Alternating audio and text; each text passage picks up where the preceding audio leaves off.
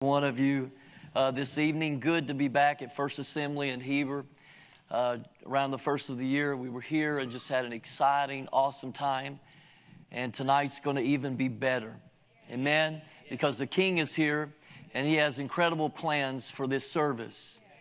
Your pastor did a great job describing Dream Nations and what the Lord's called us to.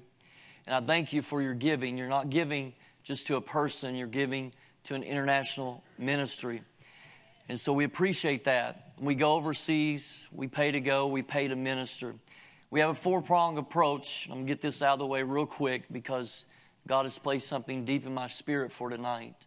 So you punch your neighbor and tell him, get ready. Punch your other neighbor and tell him, wake up.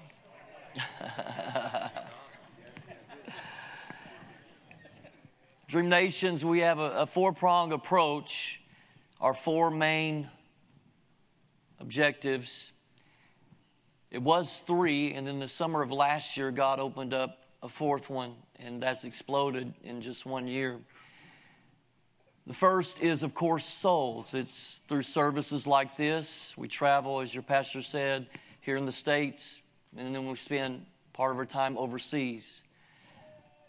I just got back recently from Zambia, and then we did what I call home missions in California. We do about two or three of those trips each year. God is doing a powerful work out there and has opened up a great door for us.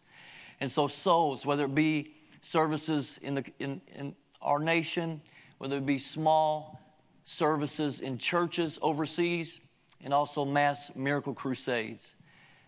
In fact, we were in a country, the first African nation that the Lord really burdened my heart for and I was thinking about my wife being able to be with me, which isn't uh, very often because of the length of travel. She's a school teacher, and, and we have two boys still in school. Caleb, our middle son, wasn't able to be here tonight, but our eldest, Nathaniel, you can remember his name. We call him Nate, but Nathaniel is 20. And then Benjamin on the other side of her, the boss, is nine. It's good to have those with me. But um, souls, and, I, and that first country was Malawi. And I remember as an 18 year old young man laying on the floor, and all I could do is cry in the spirit. And um, the evangelist had said, When I place my hand upon you, there's going to come a cry out of your spirit that will never leave you until you fulfill the destiny that God has placed in your life to reap a great harvest of souls. That cry has never left me. And it's, it's completely scriptural. Romans 8 26 tells us, and we know not how to pray. The Holy Spirit will pray through us with groanings or noises which words cannot match. And I happen to believe that if you're not using what I call the shofar of Jesus that's on the inside of every believer, then you need to dust it off and start using it. I'm already preaching, so come on. Because what happened, Jesus was a male lamb or a ram, and when he died on that cross, his ram's horns were broken off. And at resurrection, they were multiplied. Millions times over. So that every believer, when we're born again, the Holy Spirit injects into our spirit, our belly, where our spirit is, a spiritual shofar. He wants us to blow that. It's a call to arms, it's a call to battle. In Old Testament days, they would use it to make specific sounds for specific needs as they went to battle. Different believers make different sounds, different purposes, different needs. But perfectly, the Holy Spirit sends that sound to heaven, and God the Father and God the Son knows exactly what is being said, what is being stated, and what is needed.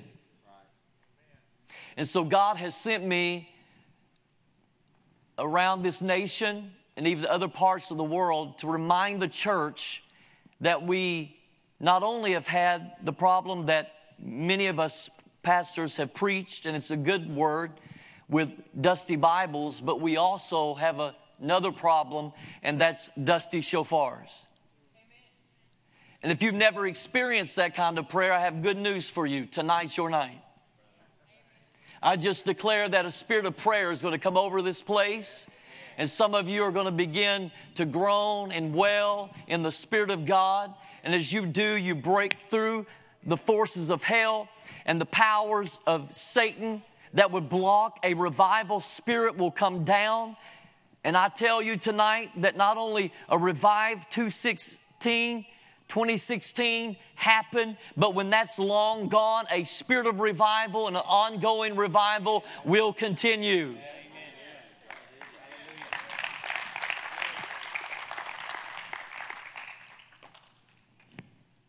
And so as I lay on that floor, it went from that cry, uh, just a, a, sound, to crying out Malawi. I'd never seen the, the country on the, the map of the continent of Africa. And um, my wife was in that altar uh, call as well.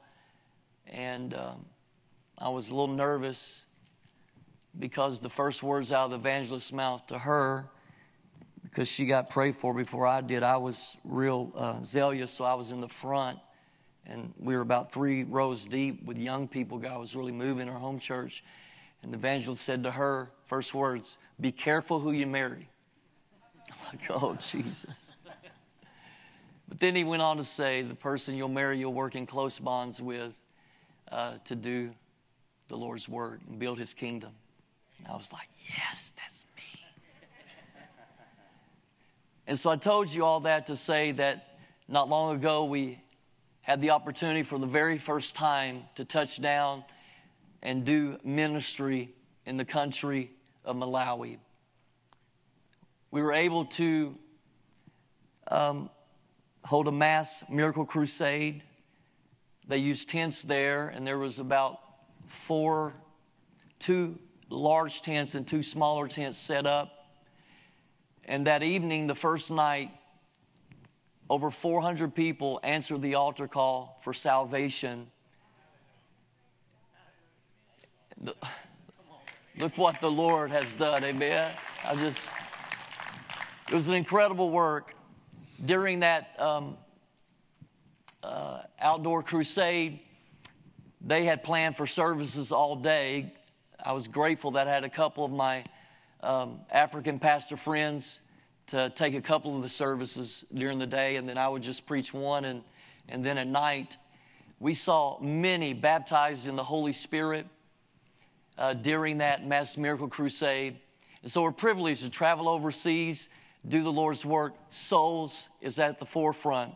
Secondly, as needed items, we build churches. We've put on roofs for churches that need roofs. We've we, we've dug water wells. We're about to dig our second in Zambia along the Zambezi River, where all they have is to drink out of that dirty river that's full of hippos and crocodiles. There's large stats where people over a few month period out of particular villages they go to gather water and they never come back. It's because the crocodiles are very, very fierce and they take their lives.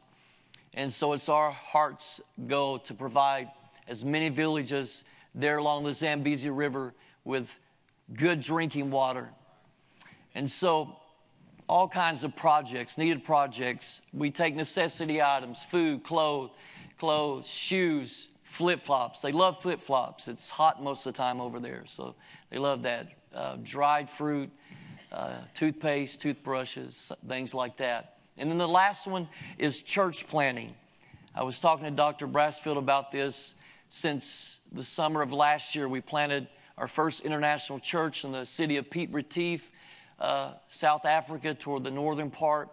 And um, then that part of Dream Nations began to explode.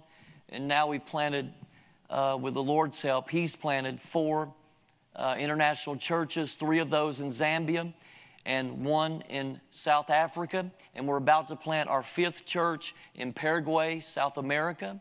We've just spent some time in California with our South American representatives and, and uh, prepared for that. And they're going back and beginning um, with a house church. And we're going to be purchasing property, building a building, and watching Jesus just explode with revival in South America.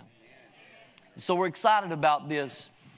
But as I talk about Dream Nations and this ministry, I don't just tell you that to let you know what you were giving to.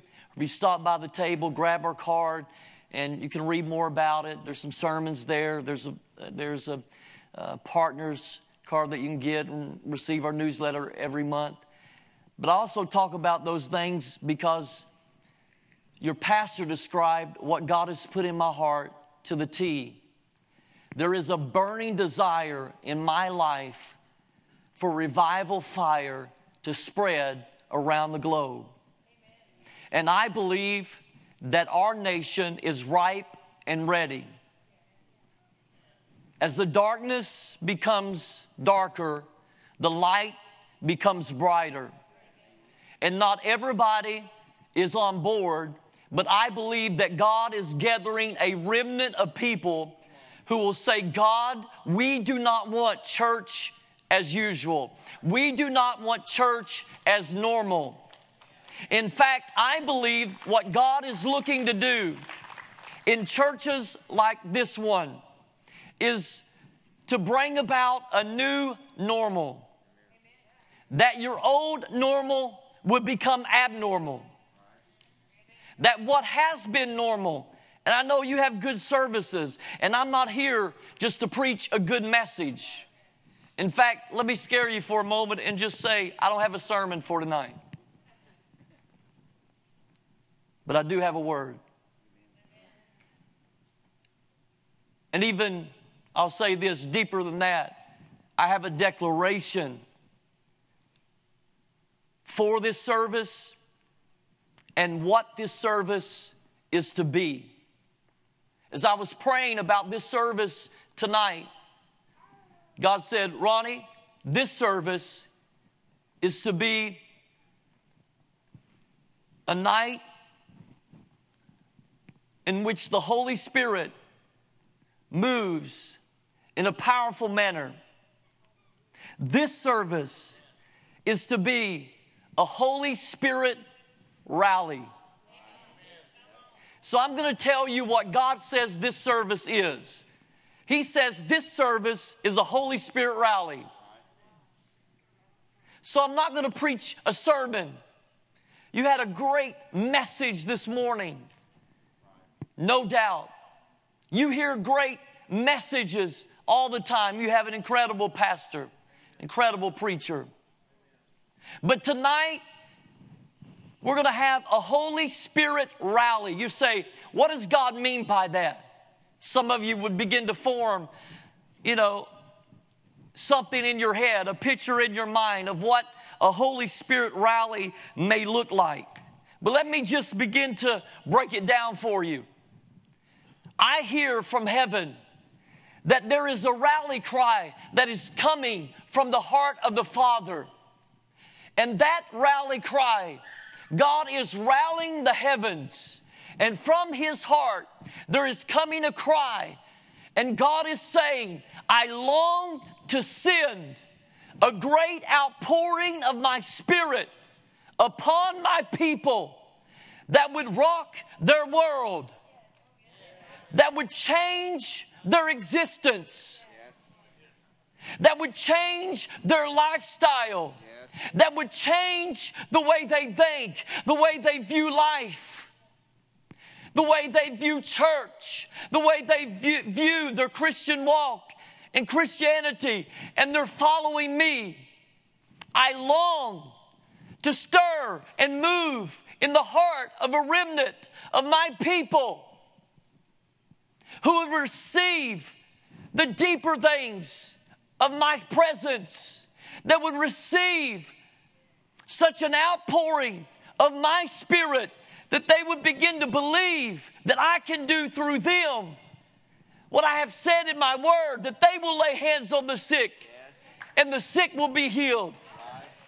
They will cast out devils in my name. They will go forth and reap harvest. They will go forth and be used in the gifts of the Spirit. And by the way, the Bible doesn't limit being used of God to those nine gifts of the Spirit as listed in 1 Corinthians 12. if you read on, he mentions diversities of ministries and diversities of activities. You can't put God in a box in the way in which He wants to use His church. But I would tell you tonight, for the way that God wants to use you and I, we must send a rally cry back from our heart to meet the rally cry that is coming from God's heart. So that when the rally cry that is coming from God's heart, I want to send my spirit in a way in which my people have yet to receive. Those of you that have been in Pentecost for a hundred years, or those of you that just recently got saved, and you're still trying to figure out what those tongue talking people are doing. And anywhere in between, I tell you, there's more. I tell you, you haven't seen it all, you haven't experienced it all, and you haven't received it all. I believe in tarrying before the Lord, but tonight is not a tarrying meeting. Tonight is a receiving meeting. For 10 days, they tarried in the upper room. But on that day of Pentecost, as Acts chapter 2, verses 1 through 4 tells us, the tearing was over and the receiving on the day of Pentecost started, and the Spirit of God began to fall on them as flames of fire settled upon each of their heads, and they begin to speak in languages that they had never learned. I say that we need the fire once again to settle upon our head the fire to purify, to burn out, burn off the dross. I'm not talking about, for the most part, you may be here and living in unconfessed sin. I wouldn't be much of a missionary evangelist if I didn't tell you that without Jesus and forgiveness of sin, you will not spend eternity in heaven unless something changes. And that something is your heart. And if something doesn't change and you die in that condition, you will spend eternity in hell. That's not popular preaching, but it's the word. Jesus talked more about hell than he did heaven. Why do you think that is? I think it is because he loves us, because he loves you. And so, if you're here tonight as a product who's running and you need to come home, this is your night. If you're here and you're living in unconfessed sin, this is your night to come home. But probably on this Sunday evening, for the most part, I'm speaking to believers. And God wants you to understand that there is a cry that is coming from His heart. It's not just another meeting, it's not just another series of services, and it's not just a night of being brushed by with God's presence, but God wants to completely wreck you. He wants to completely mess you up. He wants to make you a holy mess.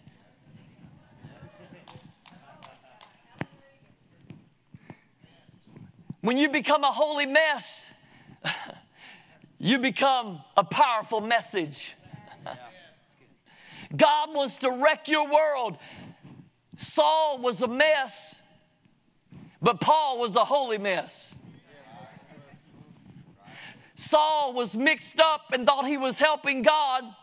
Instead, he was messing up things. But Jesus, you know the story, got his attention and as Ananias laid hands on him, and most of us that know that story where Saul became Paul, we know that Ananias didn't want to go. God, this can't be you. This has to be the devil. Don't you know that this man has been sent to arrest us Christians and put us in jail? I can't go. And I love the Lord's response. He's first word, go. He didn't argue with him. He didn't tell him why. Go. Lay hands on him. He's waiting for you. And as Ananias lays hands on him, the scales fall from his eyes, and the Bible says he's filled with the Holy Spirit at that moment. God wrecked Saul, and understand that at that moment, unbeliever to believer, but it fits here for us as believers because Saul thought he, he had a good heart. He thought he was doing the right thing. Can I tell you that much of the church in America, we think we're doing the right things, and many of them are a right thing, and some of them are good things, but not necessarily a God thing.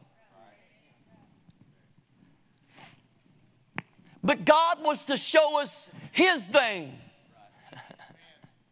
He wants to show us what He's up to. He wants to show us what His heart is burning about. He wants to show us what He's longing to do in this hour. And I would dare say that we must receive, we must maximize this moment, a moment with Him. You can never minimize a moment with Jesus. You can never minimize a moment in the presence of the Lord where He shakes you, where He wrecks you with His presence and you get up and you become a holy mess for Jesus. I mean, we're talking about a guy who wrote more books of the Bible than any other man. We're talking about a guy who planted a church in every place of the known world at that time. Paul became this holy mess who was completely wrecked by Jesus. And I say, that the same Jesus, the same Holy Spirit is with us, and He's here tonight to wreck us in that kind of way. Are you listening to what I'm saying? He wrecked Paul in such a way that as he was having to, to make tents to you know to, to make a living that they would come by and just take a handkerchief and wipe off his holy sweat see some of you thought sweat was just always just something nasty. I mean, they were taking handkerchiefs and just catching that sweat and then laying them on sick people, and they were instantly recovering. You talk about a holy mess. That's a holy mess. Even your sweat is healing people. Paul became this holy mess but I know what some of you are thinking. Well, that's Paul. I could never attain to that. I could never aspire to that. No, God hasn't called you to be Paul. He's called you to be you. But in calling you to be you, in being you, He's called you, like the rest of us, to become a holy mess for Him. That every day you get up, you mess things up for the devil. Because when your life is wrecked for Jesus, you begin to mess up the opposite side, the other side. And that other side we know to be Satan, the devil, who is trying to kill America, is trying to kill the spirit in America, who is trying to kill our democracy. But I say that there is a remnant who is rising, who is hearing the cry of the Father, who is crying from heaven, and they will send back in response to God a cry from their heart that says, God, we hear that you're crying out to us. Now I will cry out to you and say, Father, if you're longing to pour out your spirit in a fresh and a new, in a powerful manner, in a greater way, then I cry out to you and say, Here I am, God. Let it rain on me. Let the fire settle on my life again. Mess me up. Turn me in to a holy mess. Hallelujah. People start running into you and, and spending a little time with you, and they're like, Who are you? And you know, we used to talk about that when you know, an unbeliever would get saved and become a Christian and people not recognize them. I'm saying God is speaking to the church tonight and He wants to do the same thing for Christians. But I'm already saved and I'm, you know, I, I, I teach a class and I do this. It's not about that. He wants to so wreck our lives that our minds begin to focus on the kingdom more than the kingdoms of this world. The only thing that will last is His kingdom, not our kingdoms, not the kingdoms of this world, but only the kingdom of our God. And as God, as your cry, the cry from your heart meets with the cry of God's heart, listen to this there's a spiritual explosion that takes place. That spiritual, spiritual explosion cannot be explained with human vocabulary. What happens at that moment of explosion cannot be explained by words. It is and will be a supernatural moment between you and God where He will wreck your life. Now, listen to this. As I put my hands together representing the cry of God's heart, meeting the cry of our heart, a spiritual explosion. Don't minimize the moment with God and maximize the process with God. Don't minimize the moment with God. Your leadership, your pastors have declared these next few days as revived 2016, the time of God reviving you personally and you as a church body. This is not by accident, but it's by divine appointment. Your pastor praying, seeking God, and then inviting me to come tonight is not an accident, but it's by divine appointment.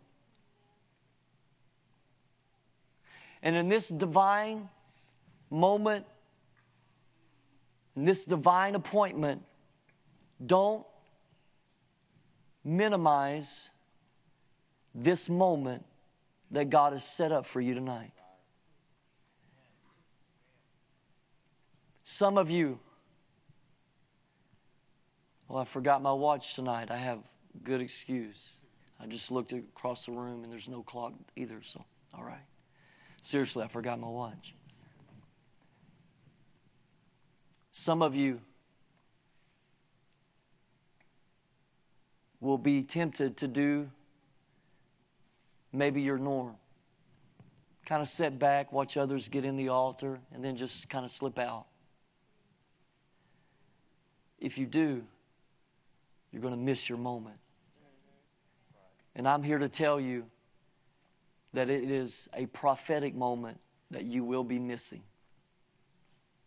A powerful pro- prophetic moment in which the Holy Spirit wants to wreck you, wants to mess you up, that you fall so madly in love with Jesus again that the first thing on your mind and the thing that remains at the forefront of your mind is the kingdom of God and the king of the kingdom. You begin to live, eat, and breathe Jesus. So much so that you know, you, you decide three hours of, of TV is just a little too much. I think I can cut out one and, and find a prayer closet with Him. Oh, there's that process. Mm-hmm. So, moment. What is that moment? God set this up as a divine appointment. That moment is tonight. And it's real hard, it's real deep theology right here.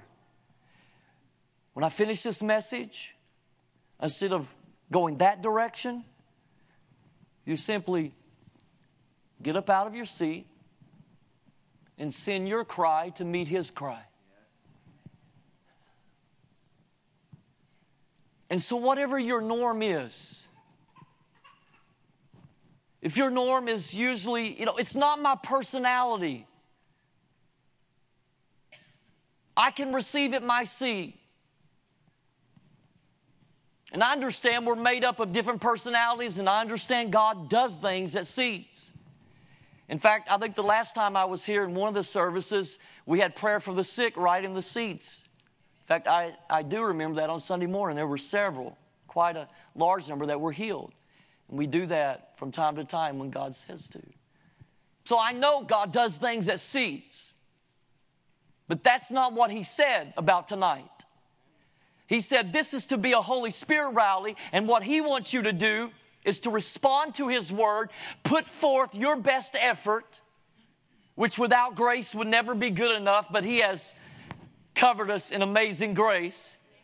And as you get out of your seat and you come forward, not because this preacher is here, not because we would lay our hand on you, it's the fact that He's here and He will lay His hand on you and he's going to wreck your life. He's going to move in your life. There's going to be there's going to come a spiritual explosion in this moment that's going to help you maximize the process with God which is as you begin to eat live eat and breathe the kingdom prayer becomes a part of your daily life of course the word we talked about that earlier the way you pray begins to change.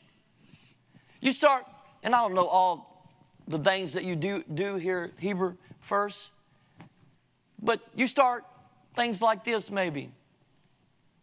Bugging the pastor.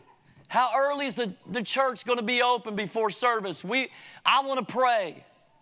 And by the way, don't tell anybody my, my name, but just would you mind announcing that anybody who wants to come the door will be open at this time and we'll be meeting in room such and such before service praying.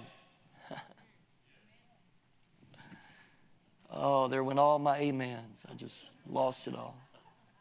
You know, you get practical and then you just lose people. what God wants us to do is to make sure we do not minimize this moment, but we seize it.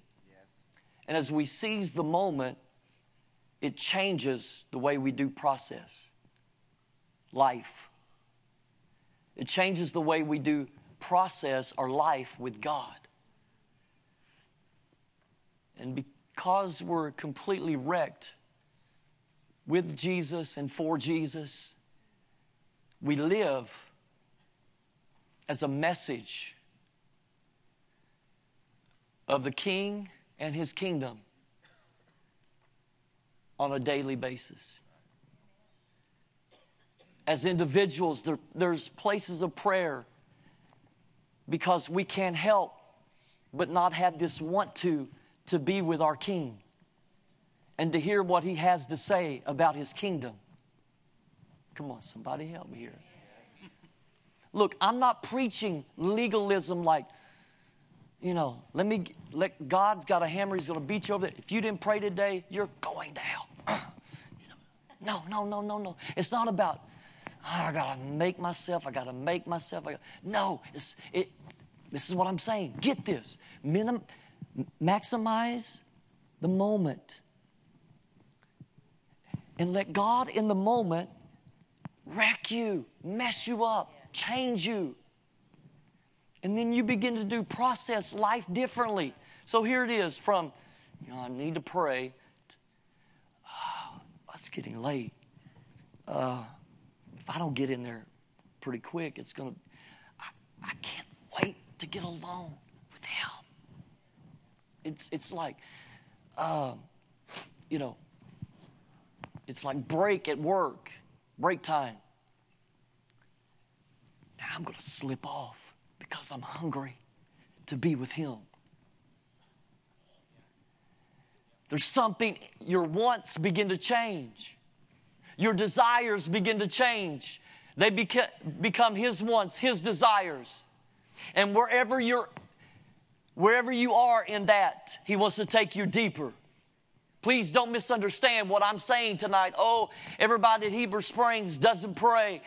First Assembly doesn't pray or doesn't, you know, love the King of the Kingdom and love to do the work of the King. I know different than that. I'm talking about a deeper level. I'm talking about being wrecked for His glory. In 1906, an incredible revival broke out. It lasted for 10 years. It's quite interesting why, why it even ended. You know why it ended? Christians arguing. Go figure. I know you at Heber First are all too spiritual for that, but I've pastored churches that were not too spiritual for that.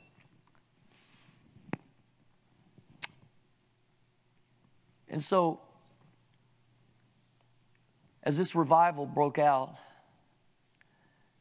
God was using a one eyed black man by the name of William Seymour who had to sit outside. They gave him a chair, but they put him outside the room of an all white class. They were kind enough to leave the door open so that he could hear uh, the lesson on the Holy Spirit and on the Holy Spirit after one had been saved, having the opportunity for the Holy Spirit to come upon and to release prayer language and the person to receive prayer language. So William Seymour listened to this class and he became very hungry. He got an invitation to go to Los Angeles, California and hold a revival. And so he started the revival on Sunday morning, and even though he had yet to receive this Holy Spirit coming upon, he was saved, and when you at salvation, the Holy Spirit comes in, but he had yet to receive the Holy Spirit coming upon. And so, therefore, even though he had yet to receive it, he went to this church and he preached about it. When he got back that evening, to preach because it was supposed to be a whole revival, there was a sign on the door that read something like revival canceled.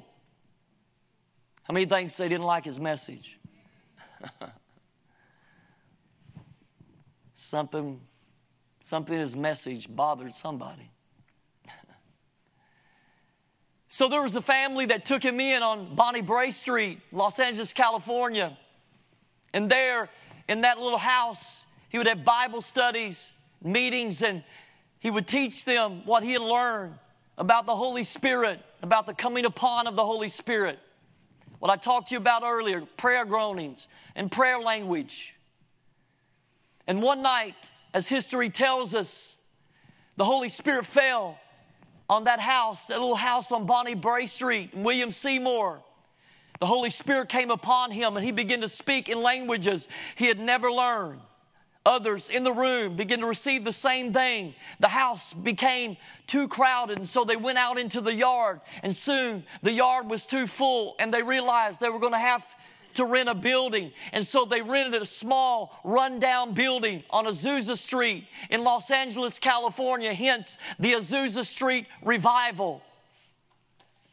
Many who wrote about that revival, often their writings when they would go to visit it because even though they didn't have the modern technology that we have to spread word, somehow God got the word around that people were coming from all over this country and even other countries of the world to Azusa Street.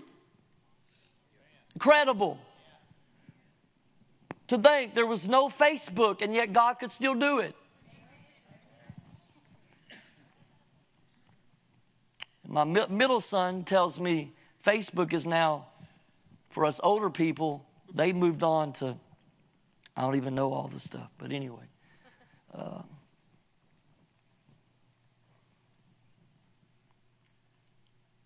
and so as they would write historical writings, it would often start out like this I was taken back when I walked into the room where this revival was, was told about because the only thing that was happening was a prayer meeting. Everybody was just praying. And there were people making sounds, weird noises. Romans 8 26. And there were people praying in languages that I didn't understand. But as I walked on into the room, the Holy Spirit so overwhelmed me that I found myself on the floor like they were, face down, weeping and crying as the Holy Spirit came over me, and I began to make noises like they were making. Account after an account after an account, it would read that way. And then they would write about how this one eyed black man would get up with a paper sack over his head, just a place for his eyes were cut out and a place for his mouth that he would preach. When asked why William Seymour, when asked why he would do that, he said, I don't want anyone to see me in this revival. I want them to only see Jesus.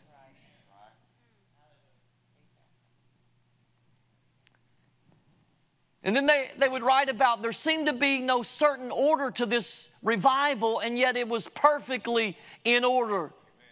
At different times, someone else would get up and preach, and someone would get up and sing, and then it would go back to just a prayer meeting.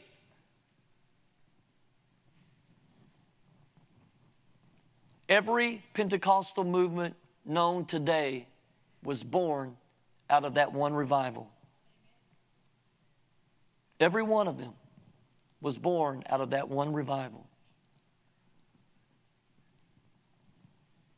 William Seymour, remember, it was a 10 year revival, 1906 to 1916. William Seymour prophesied at the end of that revival, and he said, 100 years later, America will receive a greater revival than what we just had here on Azusa Street. Now, I'm not the sharpest knife in the drawer, but I can put 100 to 1916 and realize that that's 2016. So I thank God for Azusa then, but I say it's time for Azusa now. Thank God for Azusa then, but I say Azusa now. It's been spoken, it's been prophesied. And so we want to act on the prophecy and declare, God, you prophesied it, you said it. In fact, in your word, you said in the last days you would pour your spirit out on all flesh. We're living in those days. We pray down your prophetic word and we send our cry up to you and we hear you crying back to us. And so our cry is going to meet your cry. And we, with our faith, expect this spiritual explosion. Wreck us for your glory and send an Azusa now. Hallelujah. And watch this. I'm going to hurry. Some of you probably already know this. But in Los Angeles, California, same place, there was a mass stadium meeting in the Los Angeles Coliseum. Over 100,000 were registered for this event, but it was raining and it was very cold. And just, they said approximately just 70,000 showed up. Now, right before the, the Coliseum meeting, which was called Azusa Now, Right before the meeting, 20,000 South Koreans came to America and to Los Angeles to pray for us.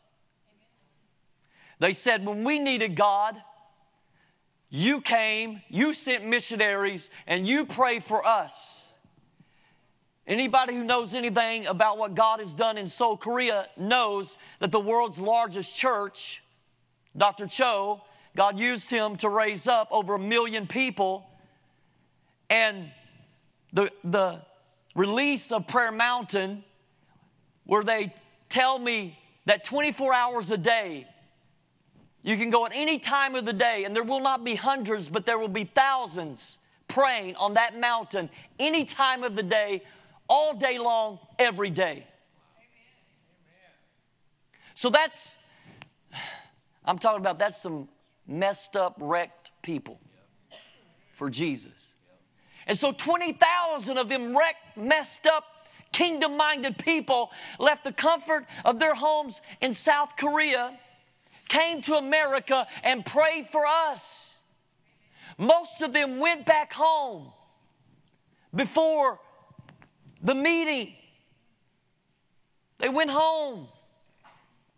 They told me about 90% of them went home. They didn't stay for the meeting. They came to pray for us. I wasn't able to attend, but I, I, was able to watch some on, on the internet live feed. And what I found very different than a lot of Coliseum, large meetings like this, they would always do a good job with salvation. And that is the most important miracle, and that is the most important thing to be accomplished. But seldom would you see them go farther than the message of salvation. But at this meeting where 70,000 gathered and they had their ponchos on and they had pay, they had like trash bags on trying to protect themselves from the, the, the rain that was falling. And about 70,000 people, you could see them. They stood. It was a 15 hour gathering. Many of them stood for hours upon hours. And I watched as not only the good work of the message of the gospel for salvation went forth, but I watched as prophetic words went forth, healings and miracles went forth, the message of the coming upon of the Holy Spirit went forth, the message of prayer in unknown tongues and prayer groanings went forth, and, and I watched as Pentecost was put on the front burner. And this is what God put in my spirit. He said, Ronnie, what was released in the LA Coliseum was not just for the people there, it was for the nation and for the nations of the world. It was the prophetic moment, and not just the people that were there could receive, but everywhere you go and everywhere where there'll be a remnant that will heed to my call, I am pouring out my spirit and I am declaring Azusa now and it will be greater than Azusa then. And so he's saying what happened. It was back in April. What happened at Azusa then, at Azusa now conference was not just a conference, but it was a prophetic moment, a, a prophetic releasing of revival in the out outpouring of His Spirit for our nation right now. Are you ready? The time is now. And what we can't afford to do is to keep our mouths closed. I just looked at the time on my phone, so I'm going to hurry because I want to get you in these altars. Most of you know the story of Esther. I'm just going to read one verse because the thing that God burned in my spirit about this is the mouth is such a powerful instrument. Of course, we know what's inside the mouth, the tongue, and we know the writing, scripture, it being the most unruly member. And I, I know most of you are too holy to have any trouble with the tongue, but I battle with that sometimes. But on the other side of the coin, the mouth is such a powerful tool for God to use the tongue, the mouth. And what I share with you tonight, I share it as a mandate and as a commitment to God, where I have told Him, I will not keep my mouth closed.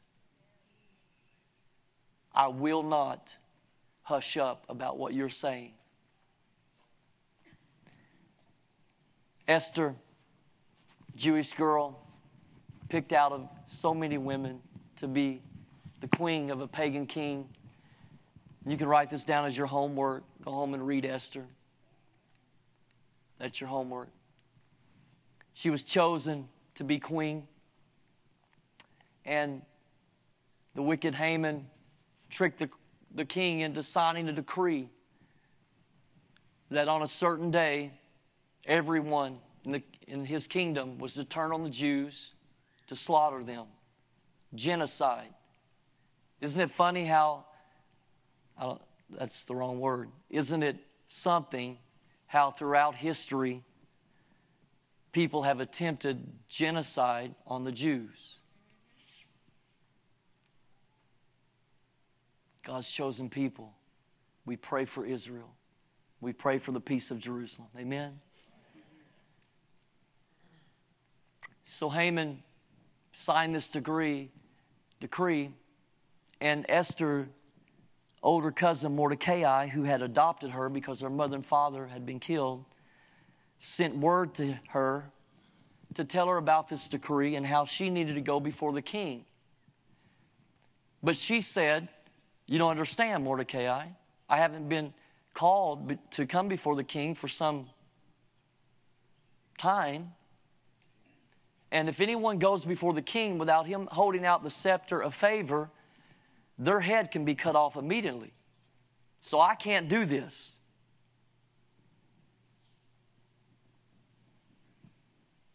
A lot of churches, a lot of church people, a lot of leaders in the church who are saying what I'm preaching they can't do because they might lose something.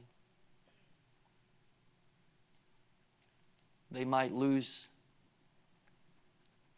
And so, though they state in their belief system that they believe in the Holy Spirit and His touch, His moving, His coming upon, His empowering people, He's put in a back room somewhere. And if you want to get in on some of that, you know, it's back in a back room somewhere.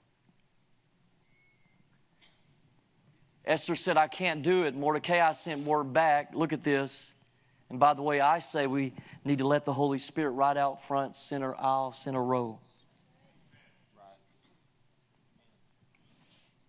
That button, that was real weak. Will you hit it real quick? Let me read it real quick. Esther 4:14, New Living Translation says, If you keep quiet at a time like this, deliverance and relief for the Jews will arise from some other place, but you and your relatives will die.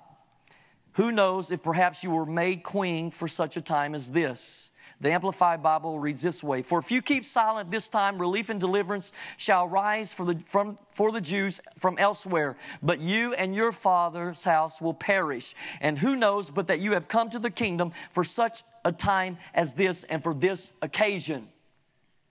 It is for this very time, Esther, and for this occasion, what we are facing, our people are facing, that you've been put in the palace.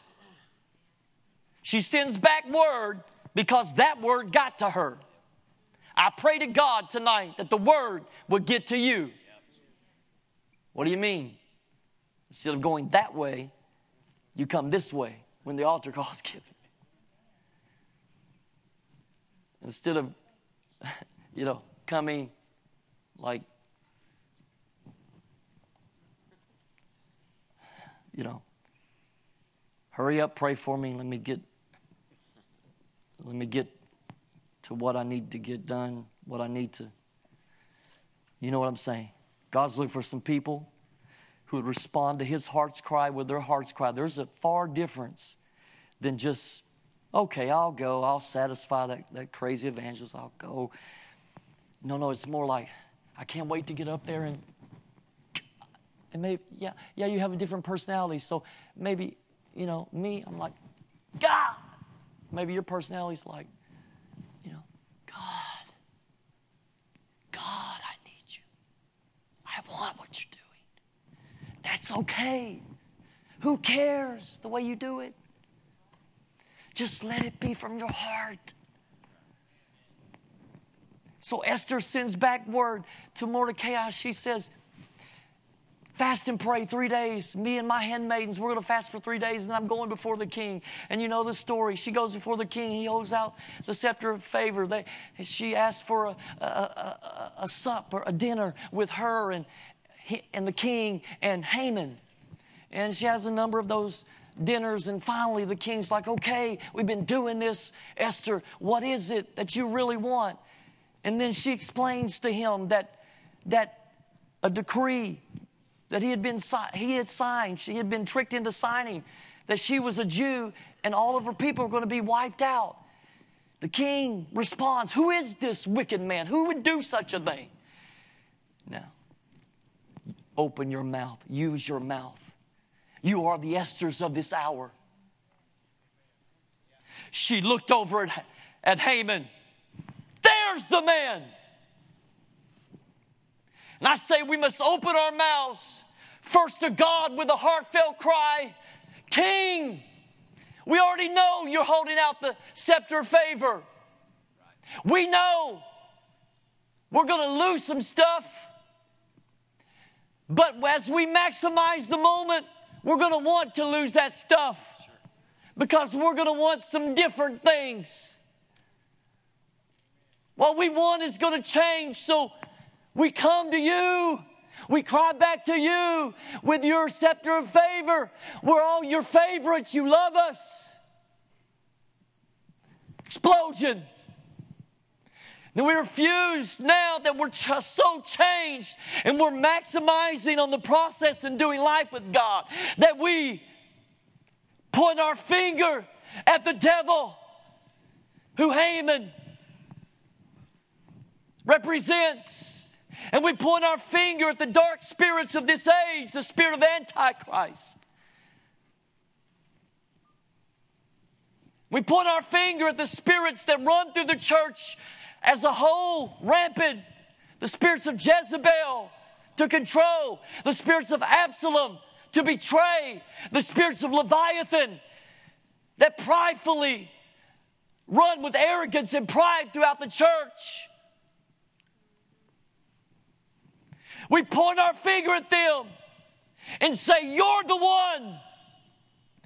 You're the one that is stifling the spirit in our nation.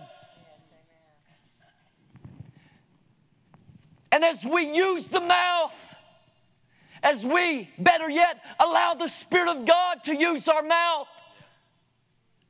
the gallows that Haman had made for Mordecai, this thing I'm fixing to cut that dude's head off. That's what Haman was thinking. I'm just having a good time at these banquets just for four people, or three people the king, the queen, and me. So the king finds out about the gallows that he created, and he hung Haman on the gallows that he had created for Mordecai. I'm telling you, it's time to cut some devil's heads off.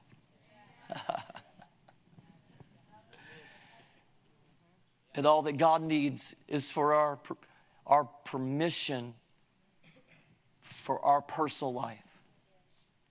And then collective bodies, He wants your permission.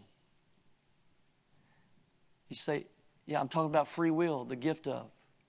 And by the way, when it comes to the body, it's not every it's not talking about every person and every member. He's talking about a remnant who will come together. And with your free will permission, you exercise your faith, and He sees that you, with your free will, are giving Him permission because from your heart is coming a cry in response to the cry of His heart. And He explodes in your life. And like was said of the apostles who were hiding in Jason's house, and they looked to find, looked to find them, couldn't find them. They drugged Jason and a few others, the Jewish people. Many of the Greeks the leading women of that area in Thess- Thessalonica had been born again. They drugged them out. And this is what they said about them These are those who have turned the world upside down, and they've come here too.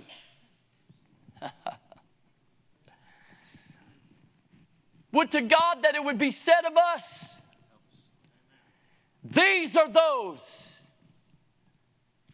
Heber Springs, Arkansas. That have turned the world upside down and they've come to Heber Springs also. They've come to Arkansas. They've come to this nation, this place as well.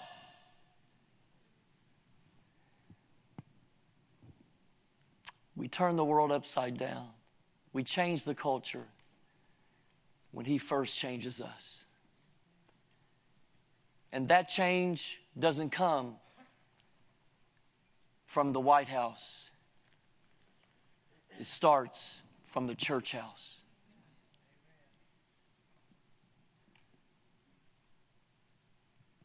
God is ready. He says, Tonight's a Holy Spirit rally. Who will rally with me?